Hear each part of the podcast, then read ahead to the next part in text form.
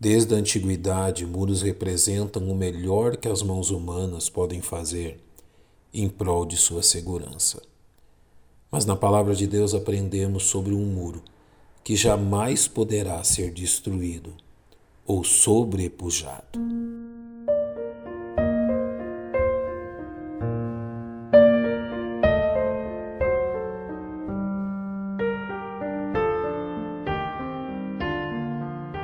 O mais seguro dos muros. O termo hebraico para muro, romã, ocorre em torno de 120 vezes no Velho Testamento. É impactante que a primeira menção a este termo ocorra exatamente em um dos momentos mais gloriosos envolvendo a nação de Israel. E os filhos de Israel entraram pelo meio do mar em seco, e as águas foram-lhes como um muro, à sua direita e à sua esquerda. Uso mais frequente desta palavra encontrado no livro de Neemias quando este se dispõe a reconstruir os muros de Jerusalém, revelando assim o significado primário de Romã, que é o muro que cerca uma cidade.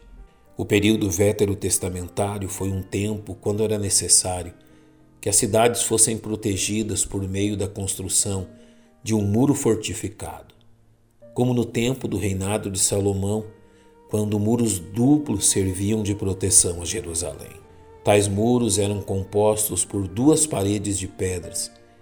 Quando da investida dos caldeus, o vão entre esses muros serviu de fuga ao rei e seus homens. Então a cidade foi invadida e todos os homens de guerra fugiram de noite pelo caminho da porta, entre os dois muros que estavam junto ao jardim do rei, porque os caldeus estavam contra a cidade em redor e o rei se foi pelo caminho da campina. Nas guerras travadas no período bíblico, o principal alvo a se cercar uma cidade era abrir uma brecha em seus muros, como fez Joás contra Jerusalém. E Jeoás, rei de Israel, tomou Amazias, rei de Judá, filho de Joás, filho de Acasias, em Bet-Semes, e veio a Jerusalém, e rompeu o muro de Jerusalém desde a porta de Efraim até a porta da esquina, quatrocentos côvados. Tão importante eram os muros para a sobrevivência de uma cidade que, ao tomar Jerusalém, Nabucodonosor tratou de demolir seus muros. E queimaram a cidade de Deus e derrubaram os muros de Jerusalém, e todos os seus palácios queimaram a fogo, destruindo também todos os seus preciosos vasos. Apenas depois de 135 anos é que, por intermédio de Neemias, os muros de Jerusalém foram restaurados, estabelecendo assim a dignidade da grande cidade dos judeus.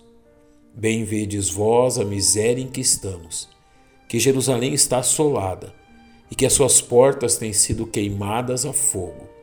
Vinde, pois, e reedifiquemos o muro de Jerusalém e não sejamos mais um opróbrio. A destruição dos muros de Jerusalém sempre foram um sinal de vergonha e tristeza para o povo de Deus. Uma Jerusalém sem muros era motivo de zombaria entre seus inimigos, e a simples menção de sua reedificação causava neles o pior dos temores.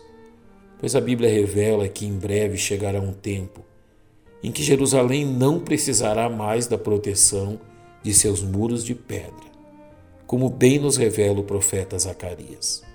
Jerusalém será habitada como as aldeias sem muros, por causa da multidão dos homens e dos animais que haverá ali.